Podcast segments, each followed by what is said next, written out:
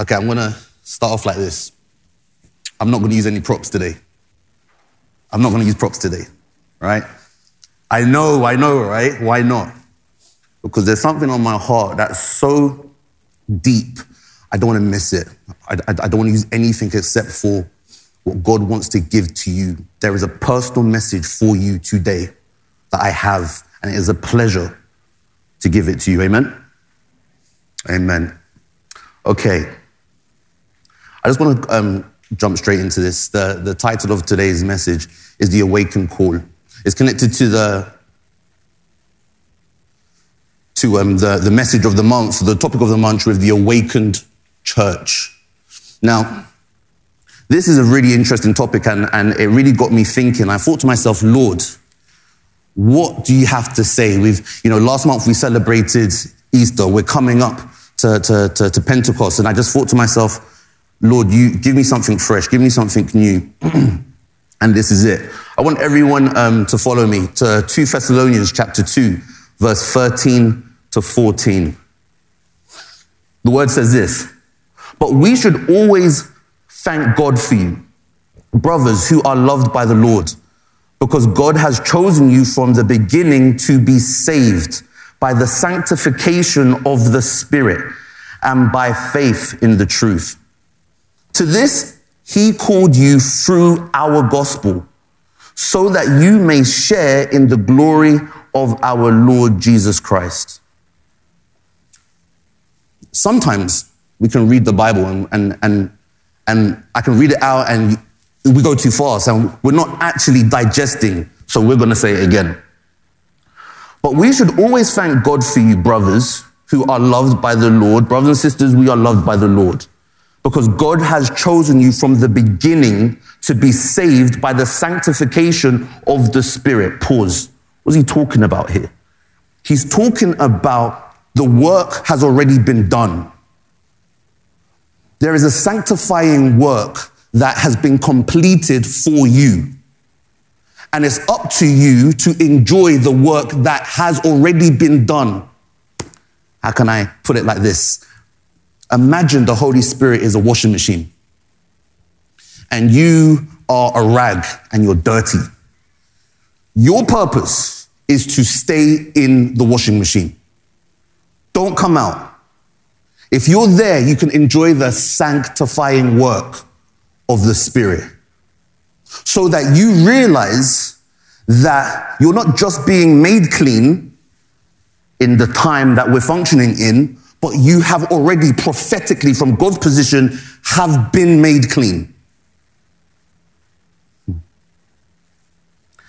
To this, he called you through the gospel. Why do you believe? Why was a gospel message available for this work? for you to be part of the sanctifying work of the Spirit. Not your sanctifying work, the Spirit's sanctifying work. The only thing you do is choose to be consecrated. This doesn't happen by accident. You have to choose to say, you know what? I know Jesus, and now, mm-mm-mm, what I'm going to do now is get involved in what he's doing in my life. It's not enough just to have Jesus in your pocket. So, what's the, today's aims? Today's aims is this Why is the believer being awake important? Why is the church being awake important? What are the signs that you are awake? And how do you become awake? What does this even mean? We're going to be talking. So, I spent a few days away a couple of weeks ago, and God said to me something so amazing. He says, Do you know amongst my other children, do you know that you realized the missing thing in your life was God's love for you? Think about this. You realized, because you're born again, because you believe in Jesus, you realized one day the thing that is missing in my life isn't money. The thing that's missing in my life isn't having children. The thing that's missing in my life isn't about getting over the pain that I experienced when I was young. The thing that's missing in my life is the love of God. So when the gospel message was preached to you, you realize, well, that's it. that's it. That's, that's it. That's what I'm looking for. I'm looking for God's love. I realize in the love of God, if I receive that, I'm complete. Now, for some of you, you, you realized that 20 years ago. For you, some of you, you, you realized it 30 years ago.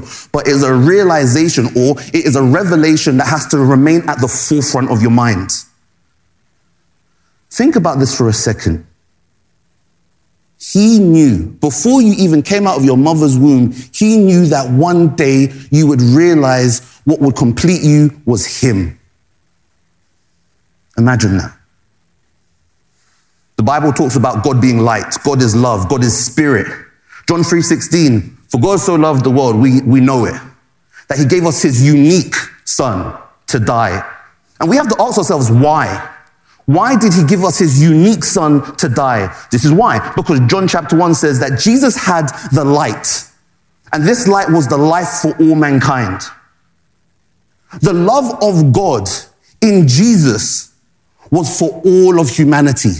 That love of God was the life of God itself.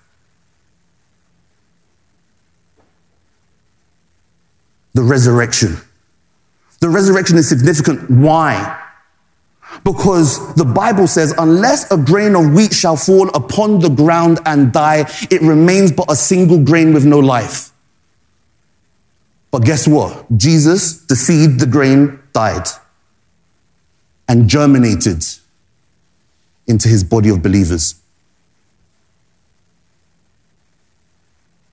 That's why this resurrection life is so important.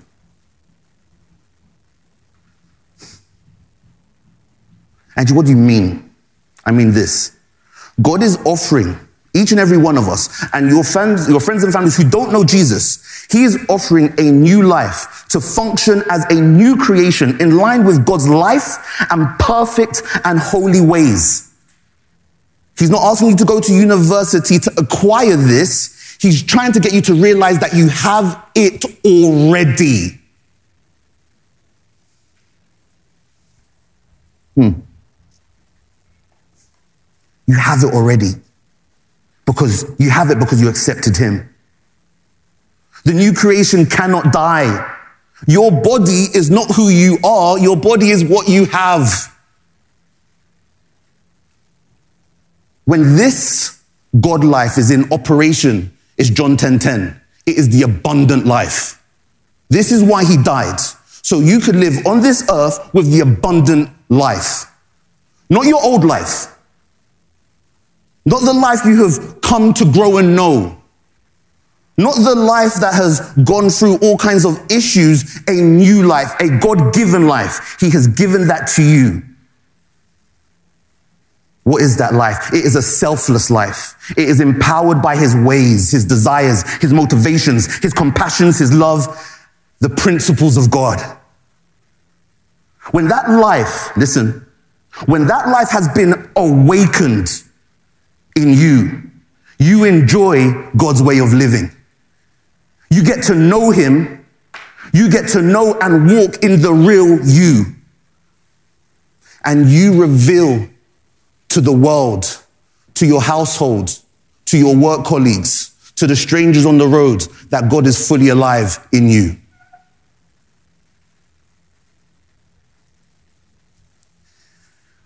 We as believers have to go beyond thinking that eternal life is just about the destination of the believer. It has to be more than going to heaven. It is the lifestyle of the God of heaven and his will and ways being done and lived out through you.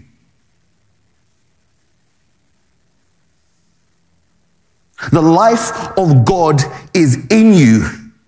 The life of God that is in you is God's love for you.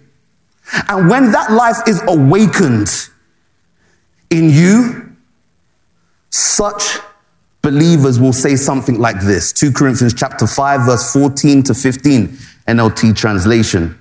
Listen to this. So when that awakened life is activated in you, you would say something like this. Christ's love controls us. Since we believe that Christ died for all, we also believe that we all died to our old life. He died for everyone so that those who receive his new life no longer live for themselves. Instead, they will live for Christ, who died and was raised for them. In other words, you have freedom. Amen? Now let's be real. That freedom is not always walked in. If I had my family members sitting here, some may say, Andrew, that sounds great. When are we going to see it? Some who like me slightly more may say, you know what, I actually see that in this guy now and again. A believer who is awake will be revealing Christ, not their old lives. So I thought to myself, what's stopping us from showing this Christ life? Why is our old lives so familiar? Why is it? I'm not talking about this church, praise God, KT's fantastic. I've been to churches in the past, all over the world, and I can go into a church sometimes and I can sense no love. And when I smile at someone, they're like, wow, this guy smiled. We can do that in this place. And I thought to myself, why those who know Christ, those who are supposed to be full of joy, why sometimes are we full of sadness? Why sometimes why sometimes are we not awake? So I thought, okay, this is definitely the teaching point today. Why are we not awake sometimes? And I, I came to this conclusion. The Bible says that love fulfills the law. So think about this. You cannot sin and walk in love at the same time. Think about that. You can't sin and walk in love in the same time. And if you're walking in love, you're walking in the light. I'm now talking about 1 John chapter 1, I believe it's verse 6 and 7. If you can't sense, listen to this. Remember, love fulfills the law. Check this out. So why do we sin? If you can't sense God's abiding love, you will do things through the five senses to do something to fill a substitute for God's love. The Bible says to live by faith and not by sight. You can change that word sight and just make it senses. To live by faith and not by the natural senses. So I'm saying to you, the reason essentially why people sin is because they are not aware of the abiding presence of God's love for them. Now, this abiding presence isn't some mystical, random thing. This abiding presence allows you to have the awareness, the understanding, for you to operate in a reality where you know, not just because you were told that God loves me.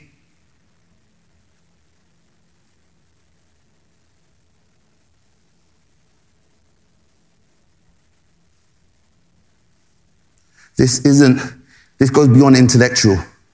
This, the key word I wanted, I wanted to repeat is this is a reality to you.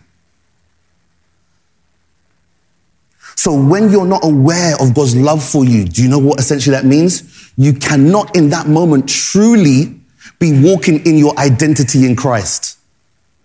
If your identity in Christ is that you are the love of God, and you're not aware of God's loving, abiding presence, then you cannot walk in the reality of who He has called you to be.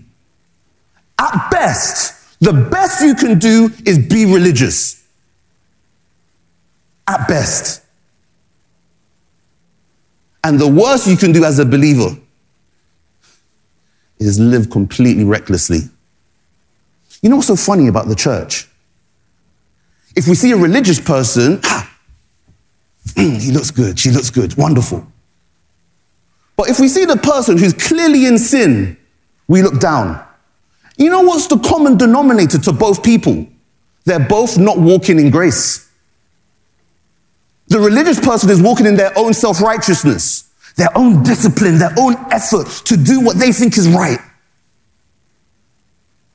The one who's on drugs, who's having sex, doing all of this stuff, comes to church. Mm, have you heard about this guy? Mm-mm. And the irony is they're both walking without grace. What is grace? Grace is God's unmerited favor. It's more than just God's unmerited favor. It's like a, it's like God's em- empowering ability for you to do what you couldn't do without Him. You need grace by very definition. And if you didn't need grace, then you could have done it all by yourself. And if you could have done it all by yourself, then why did He bother come in the first place? So this is why we sin. And it's so interesting that 1 John chapter 1, verse 5 to 7, it talks about walking in darkness. When you walk in darkness, not in the reality, the perceived reality of God's presence, in other words, by faith, you are walking in the natural. And when you're walking in the natural, in darkness, you'll sin. Simply walking in the dark, simply being in the dark is sin. Why? Because you weren't bought with the precious blood of Jesus Christ for you to remain in the darkness. He came to set the captives free. Amen. Isaiah 42, verse 7 says this to open the blind eyes, to bring out the prisoners from the prison, and them that sit in darkness out of the prison house. This verse is loaded to open the blind eyes, to bring out of the prisoner, to bring out the prisoners from the prison. And listen to this. This is the funniest bit, because I think this bit's talking to Christians. Because we were like that. We had blind eyes, but now we see. Amen. But now look at the second bit. And them that sit in darkness out of the prison house. So check this out. You can be set free, but remain in the prison. Think about that. You've been set free. You've been given eyes to see. But you're still in darkness. You can't see anything even though you have eyes to see. How does that make sense?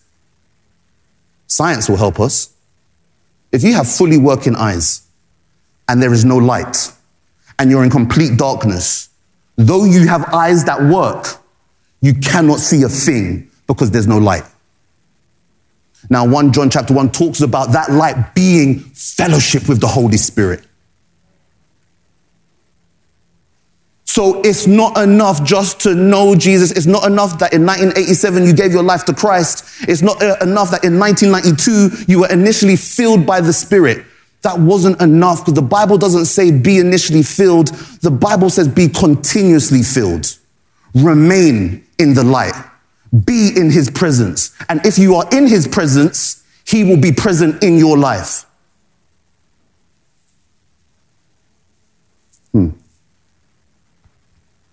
Now, this darkness is a big problem, guys. It's a big problem. Why? Because your perception of self, or in other words, your reality, or how the world says it, my truth, is distorted because you're in darkness. That darkness, not walking with God, essentially is a mental prison. You cannot perceive the way out if only you come to the light. If only you look to Jesus, the author and perfecter of your faith. If only. Or you can remain in darkness and live a life of condemnation and sin on repeat now, I know, I understand, I speak spiritually a lot. So let me bring this to the natural. Let's go into the Old Testament. Let's look at Exodus. The Israelites come out of Egypt.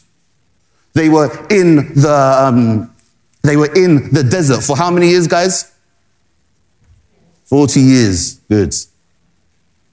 40 years, the majority of the Israelites were walking in darkness. Think about this. Have you ever thought they experienced all the miracles in Egypt?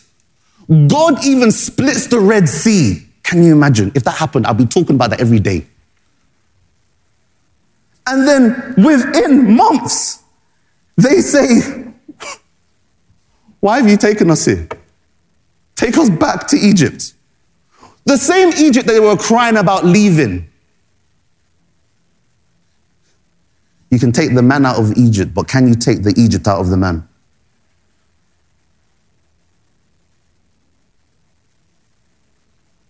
You've been taken out of darkness. By definition, your nature has changed. You are now, in, by definition, a child of light. You are. But even though you are a child of light, you, child of light, can still decide to remain in darkness.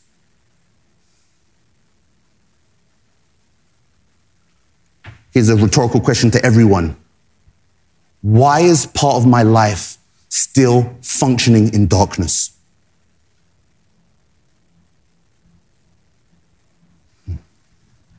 Praise God. I was reading Psalms 143, verse 11, and, uh, verse 11, and it says, Revive me, O Lord, for your name's sake, for your righteousness' sake, bring my soul out of trouble. That word revive, in some translations, is the word quicken. Essentially, it means make me awake. Quicken, awaken my soul. Okay, now I didn't have a, a picture, but I need everyone to use their imagination. Imagine three circles one circle, a circle outside of that circle, and a circle that um, puts the two circles together. Small circle, bigger circle, bigger circle. Everyone with me? The small circle is your spirit. Yeah? The, soul the circle bigger than that is your soul. And the circle biggest is your body. When you gave your life to Christ, that smallest circle spirit came in. The Bible calls it the indwelling of the spirit. You have it. It's okay. You're going to heaven. Hooray. But your purpose is not just to have that spirit. Your purpose is for the soul, the second circle, to be filled with the reality of the spirit. Right? Why do we pray? Why do we wait on the Lord? This is why I want to, I want to, I want to teach you. The reason why prayer, you know, it's funny actually. Um, I think Psalms 80, verse 18, forgive me if I'm wrong, it says, Quicken, quicken us, O Lord, so, so we can call out your name. Whoa.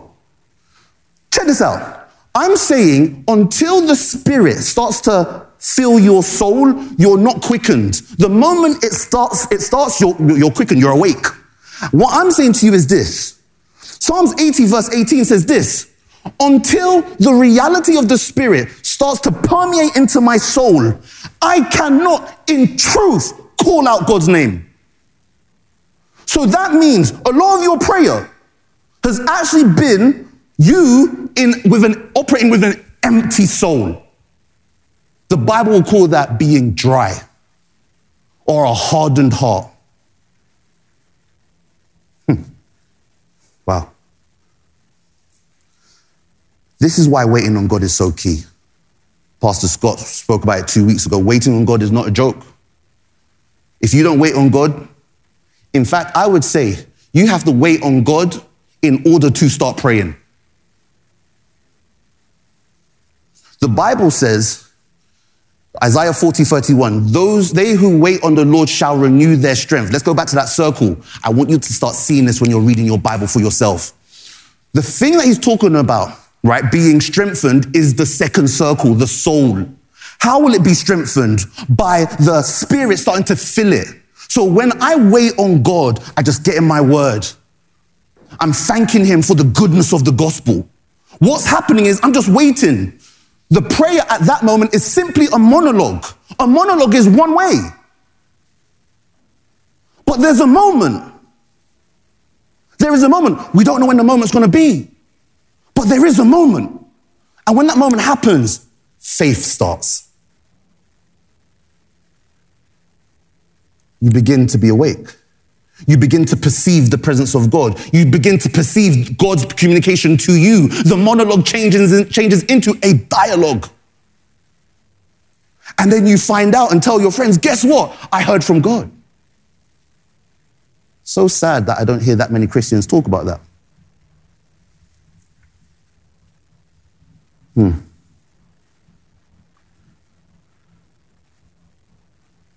Being awakened spiritually is so key. It's what we're called to do. So many people, we, we, we uh, you know, you can ask someone, uh, uh, how you been? And they're, they're not good. They're feeling miserable. They're feeling frustrated. God hasn't come through. They've been coming to church. They go to cell. They do all of those things and they feel horrible inside. And guess what they say to you? I'm feeling blessed and highly favored. Yeah, I'm feeling blessed and highly favored. And it's only if you really knew them, you tap them and say, You're lying. Now, the principle why they say it is based on Job, Job 22, verse 28, where it says, Decree a thing and it shall be established. But you can't decree a thing if you're not standing on the thing that you're supposed to have trust in, so that what you say will be established. Faith changes everything. People say all kinds of things. And there are so many Christians who are asleep. How do you know if you're asleep? Check this out. Look at your behavior. Look at how often you criticize people. Look at how much unforgiveness you have in your life. How judgmental are you? And the judgmentalism that is designed to critique and pull someone down. How often do you do that? How often do you complain? How often do you feel hopeless? Galatians 5 19 to 21 talks about the works of the flesh. Read it when you have time. How many of those things are in operation in your life right now? How many of you lack love and compassion? How many of you lack heavenly thinking? Your attitude is it bad? An attitude is a settled way of thinking about something, a person, or a situation. So a bad attitude, a bad way of, a, a settled bad way of thinking about a person, situation, or something reveals you have bad understanding about that thing. And if you have bad understanding about that thing, you have a bad belief. There is something you believe that is incorrect.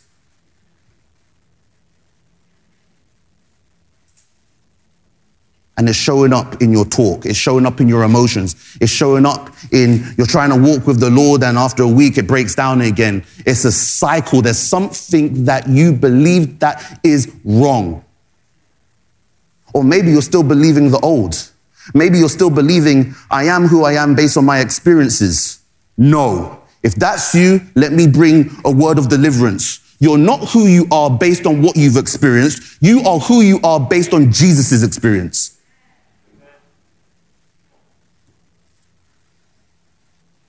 Hmm. You have to remind yourself, brothers and sisters, that you are in Christ. Don't be so, so quick to just say, Yes, I'm, I'm blessed and highly favored. No, you're doing yourself an injustice. Why? Because those thoughts and feelings are real. And you have to bring those thoughts and feelings to the obedience of Christ. So don't just declare it, Find out how you think and challenge it with the word of God. I think this way because she said that. I feel this way because he didn't do that. Okay, this is how I think and I'm feeling right now. However, that being said, though I feel this way, I know God's word says A, B, C. I remember that Jesus set me free. And because of this reality, I am changed. So I'm not going to feel that way anymore. I'm not going to think that way anymore because my words aren't going to be Lord over my life. I want to have God's word be my Lord. You have to fast for this. And if you don't fast for this, do you know what? You're going to be yet another Christian who's asleep. Let me just fast forward this to the end.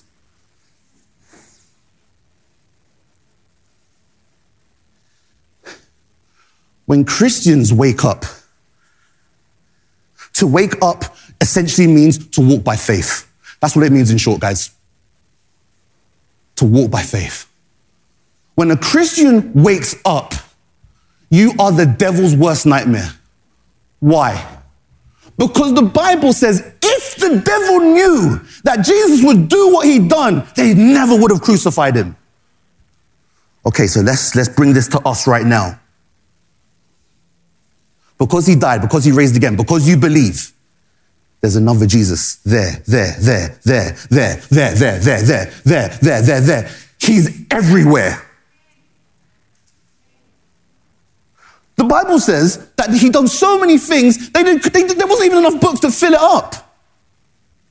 Now, the last time I checked, Google said that there was 2.8 billion Christians. What would happen? What would happen if 2.8 billion Christians woke up? That's the alarm. That's not just an alarm to say it's over. I want to worship the, the welcome team, the worship team. That is an alarm for you to wake up. Don't allow life to go by. Don't feel sorry for yourself. Don't be um, overconsumed by what people think about you. Don't worry that you haven't got as much money as your friend from school. Don't worry about these things. Put your attention, your focus, and make better use with your time by opening up the Word of God and finding out just how good this God is. And don't just do it on Sunday. Don't leave here thinking, ah, that Pastor Andrew, he gave me a word, I'm ready. And then it dies tomorrow. Remind yourself in this moment of clarity, take this opportunity to live for Him. Surrender all, die to self today, die to self tomorrow, and pick up your cross. And realize that the cross isn't burden. Realize that that cross is actually a tool of freedom. And then you will realize in 1 Corinthians chapter 13, verse 4, 4 to 8, you will realize. I want everyone just to read it in their own time. Each time you see the word love, replace that word with your name. 1 Corinthians 13, verse 4 to 8, is a prophetic description of how God sees you and how you operate with people. When you read it, you'll be surprised. That's who you really are. You're not the old man. He, she died on the cross. You're a new creation. And if you want to know how exceptional you are, don't just be happy just to hear a sermon, experience it for yourself. Amen? Hallelujah.